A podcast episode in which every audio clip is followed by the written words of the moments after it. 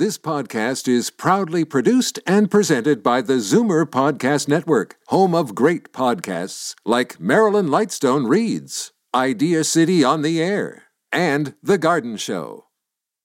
You're listening to an exclusive podcast of Fight Back on Zoomer Radio, heard weekdays from noon to one. The Toronto Police Services Board is about to vote on how and when officers will collect data about the race of citizens they stop, arrest, and use force against.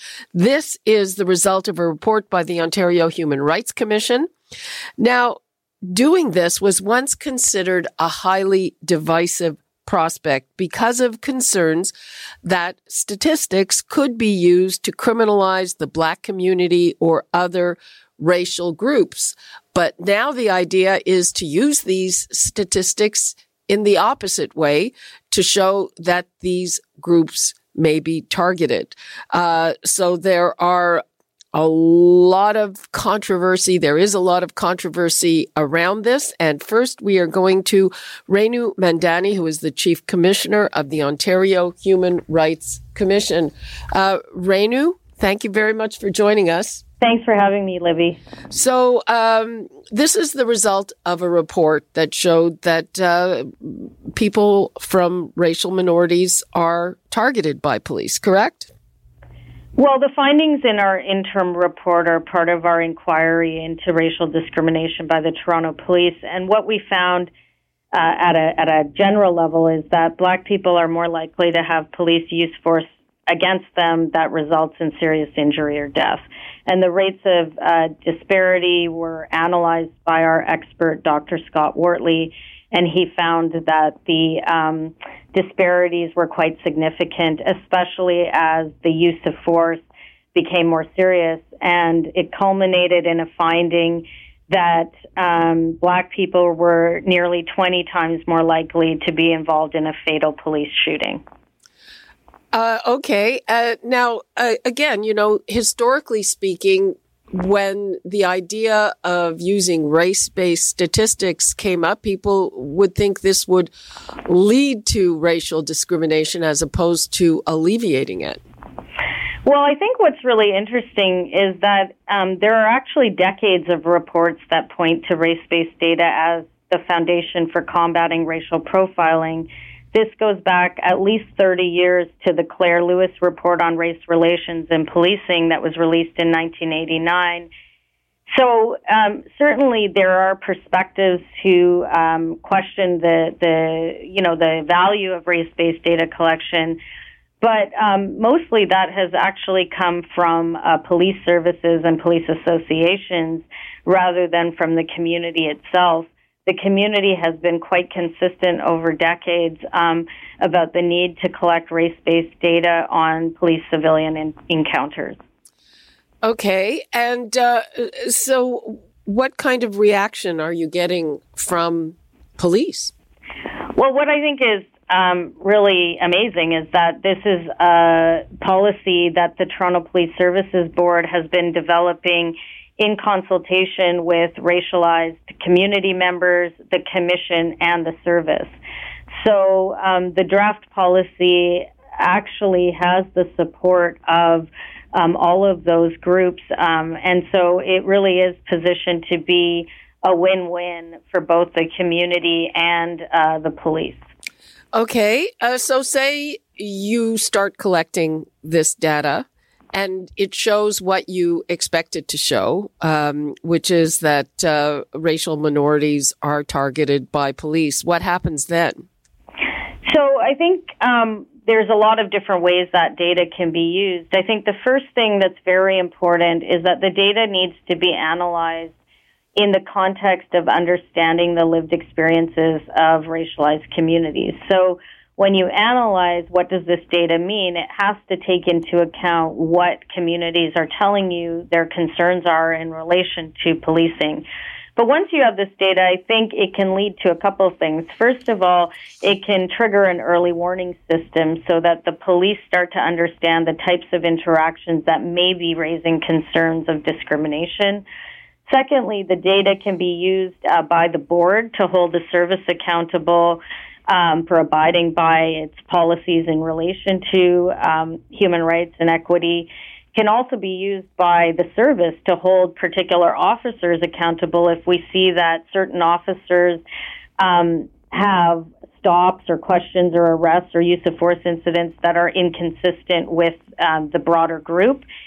And finally, what we've seen, for example, in a recent case out of the Supreme Court called Regina versus Lee, this data can be very helpful for courts and tribunals to understand the systemic landscape when they're considering individual claims of racial profiling or racial discrimination. Okay, Renu Mandhani, thank you so much for being with us. Thanks for having me. Bye-bye. Bye.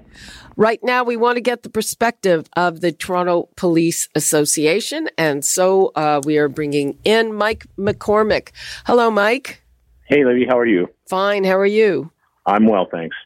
What is your perspective on this? Well, you know, again, like data collection, it can be a critical tool identifying problems, developing solutions, as long as it's done in an appropriate and way and effective police response. I mean, generally, or I won't say generally, historically, a lot of people would have argued that collecting this type of data can actually have the opposite effect. Yeah, and this is my biggest concern. That first of all, you can't just collect one source of data, and if that they are going to do data collection, that it should be based on it should be based on all sort of data. It can't just be one silo to say, okay, the people that we arrest or whatever. So if you're gonna collect the data, then the data should be including data on suspects, arrests, victims, complainants, to help identify and understand victimization as it relates to all demographics. The problem that I have is that they're saying, okay, well, we'll collect racially based data, but only in a silo of police interacting. That's the first issue, that and who we arrest. That only tells one piece of a larger story. So if you're going to collect racially based data and you want to have an accurate portrayal of what's going on or an understanding, so you can look at looking at racial disparities in policing, I think we need to understand the factors that contribute to that. But so you'd have to collect racially based data on everything from, like I say, the victims to the suspects to the people we arrest. Do you worry that if the statistics bear out what the Human Rights Commission thinks it will show, is that there is discrimination, that it may lead to certain changes that may make your job more difficult? Well, again, you know, I think that when we look at it in the totality and working in policing, and, you know, who are the victims? What is the victimization? Why are certain demographics being understanding the rate of victimization within those demographics? I think if you want to look at it, that you should look at it, like I said, across the board.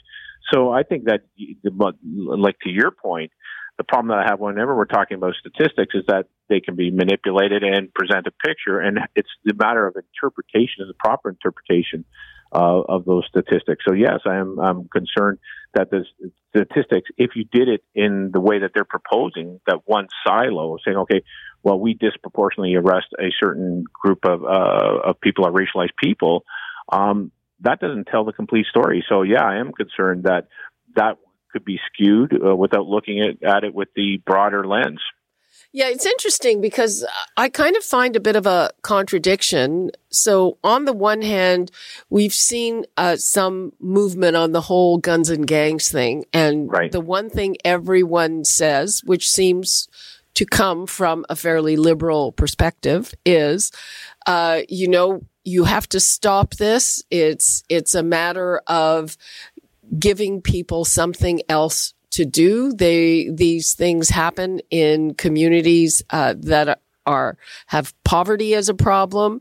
You need more after school programs. So it sort of seems to acknowledge that there is a bigger problem with some minorities, not because they're a minority, but because of their economic and other circumstances. And this kind of flies in the face of that.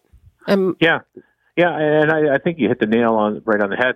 I, you know, working in at-risk communities and stuff like that.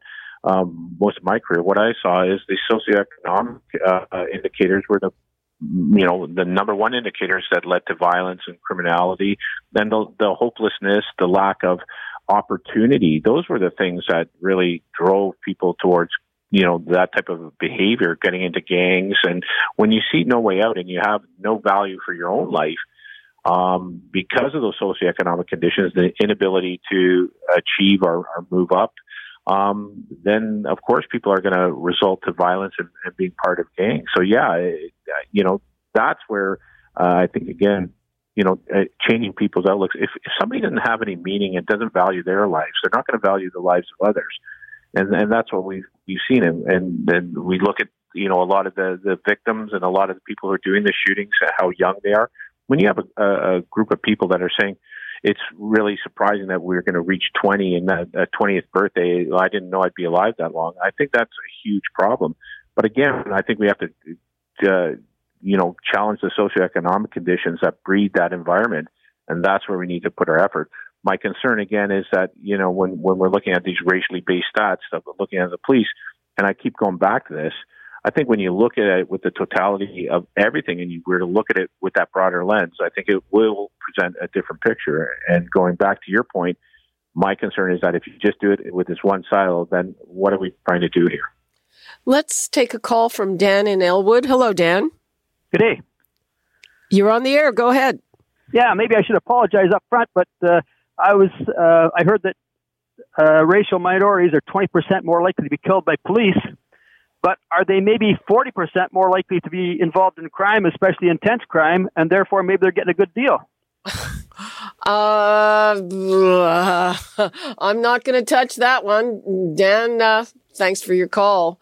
I mean, I don't even know. I have no idea how to respond to something like that. Mike? No, I don't think that yeah. Type of comment helps the debate at all. And what we're looking at is to whenever you start talking about any community or any group in broad strokes like that's hugely problematic. What we have to look at is we have to look at who are the people who are doing the shootings, why are they doing those shootings, what are the reasons that they're involved in this activity, and to categorize it and say, a percentage of this racialized group or whatever. That paints everybody. Yeah, that's exactly what the people who are on the other side of this think could happen as a result. I mean, when it comes to carding or something like that, I think we all have friends who have grown up being stopped for DWB, driving while black, and perhaps that's not happening anymore. But the first phase of this policy, which if it's passed would only require race to be recorded where an officer has to fill out a use of force form. So that's what you're saying is not enough. Right. And again, what does that tell me? That tells me one small aspect. And not only does the officer have to fill out that form, but again, we have, rights and freedoms in this country. And there's also a part of that policy is that the officer's perception of race. And to me, I'm going, what does that mean? You and I could be walking down the street and see somebody and perceive that person to be totally different. Or what is that person? Are they South Asian? Are they whatever that is? How would you know? And now we're putting perceived race. So what does that data tell me? And the second piece as to what you're saying is that if to ask them? Sorry? Do they have to ask them what race they are? Well, again, that's what we have to walk through. And then whether a police officer should be asked that. And then when the police officer does not, there's also a portion where they say, well, what's the perceived race? How does that help in gathering accurate data? And like I said, from the beginning of this, if you want to do it, you should do it right across the board, get an accurate picture so that we can look at items of victimization, as I said, related to demographics, what's happening. To say that, and that's a problem where that last caller just put, 20% of this, and they quote these numbers without having an understanding of what the broader interaction is. Exactly. Carding has been abolished. Do you think that has made the situation better? Well, it, again, you know, I have a way different view, and Justice Tulloch did an amazing paper for anybody who read it on policy and procedure around street checks, which are a valuable tool for us as investigators and police officers when it's done in a way that is lawful and respectful of people's rights. So I think that the whole issue around carding or whatever, we need to have legitimacy to do our job, and we get the legitimacy through the community. So I think that, you know, it's changed the way that we interact with people. And but the broader perspective that I have, having worked in the communities and stuff like that, is that I'm more concerned about the lack of intelligence and stuff that we can gather. So if we're not going to use that as a resource, that information gathering, street checks or whatever, then you have to embed officers into the communities to get that type of intelligence, to build the relationships. And that's a long-term commitment. I'd look at street checks as a shortcut maybe, and that's now we're not doing that. So we need to have the resources. And when we don't have the resources, we end up what we've been seeing for the last 4 years, a huge increase in shootings and people who are victims of shootings in the city. And it's unacceptable no matter who or when it happens. Assuming this goes through, how would it change on a day-to-day level the practice of your officers? Well, you know, again, you know, the concern from us as an association, Libya, as we spoke about in the beginning, and from our officers' perspective, is, you know, our officers are like anybody else. They're out there doing a job. They're humans, and I believe we have the best. Everybody who's probably in a police service says it, but I do believe we are the best police service. Our officers are very dedicated. My concern is that they're very skeptical because lately, like, officers have been demonized and policing has been demonized. The concern is, could these stats be interpreted in a way that is not accurate, that doesn't present an accurate picture, that shows police officers and they're going to get dumped on again and say, here we go again. Mm-hmm. I mean, do you view this as a product of political correctness or something that comes out of, you know, some real situations? I think, like anything else, there's all kinds of different aspects to it. I think that is a piece of it, political correctness. I think that there's ways of looking at it. So I think that there's a little bit of everything. But again, my concern is that when you start going to just one aspect to try to fulfill an agenda, like to say, okay, we're going to now prove that all police officers are racist or whatever, there's a disproportionate amount of a racialized group being stopped, without looking and saying, okay, why don't we look at the whole picture here? Look at victimization, look at who the suspects, look at who the complainants are, look at, you know, what are the police, what is actually going? I don't think we're ever going to fix it until we can look at it with a broader lens. So I support a broader lens approach, but I surely do not support a sort of myopic view on one silo of a bigger picture. Okay, we've got to wrap things up. What would you like to leave us with on this? Well, what I'd like to leave you with is that our officers do a difficult job and a really good job each and every day. Something needs to be done to deal with the violence. And again, to look at it, we don't have any problem looking at it in a holistic way. I think that we should all be very cautious when people are trying to fulfill an agenda or trying to paint a picture, have an outcome, and work predetermined outcome, and trying to get a statistic to back that. I don't think that's helpful for anybody. Okay. Mike McCormack from the Toronto Police Association. Thank you very much for joining us. Thanks, and take care. You're listening to an exclusive podcast of Fight Back on Zoomer Radio. Heard weekdays from noon to one. You're listening to an exclusive podcast of Fight Back on Zoomer Radio. Heard weekdays from noon to one. You're listening to an exclusive podcast of Fight Back on Zoomer Radio. Heard weekdays from noon to one. This podcast is proudly produced and presented by the Zoomer Podcast Network, home of great podcasts like Marilyn Lightstone Reads, Idea City on the Air, and The Garden Show.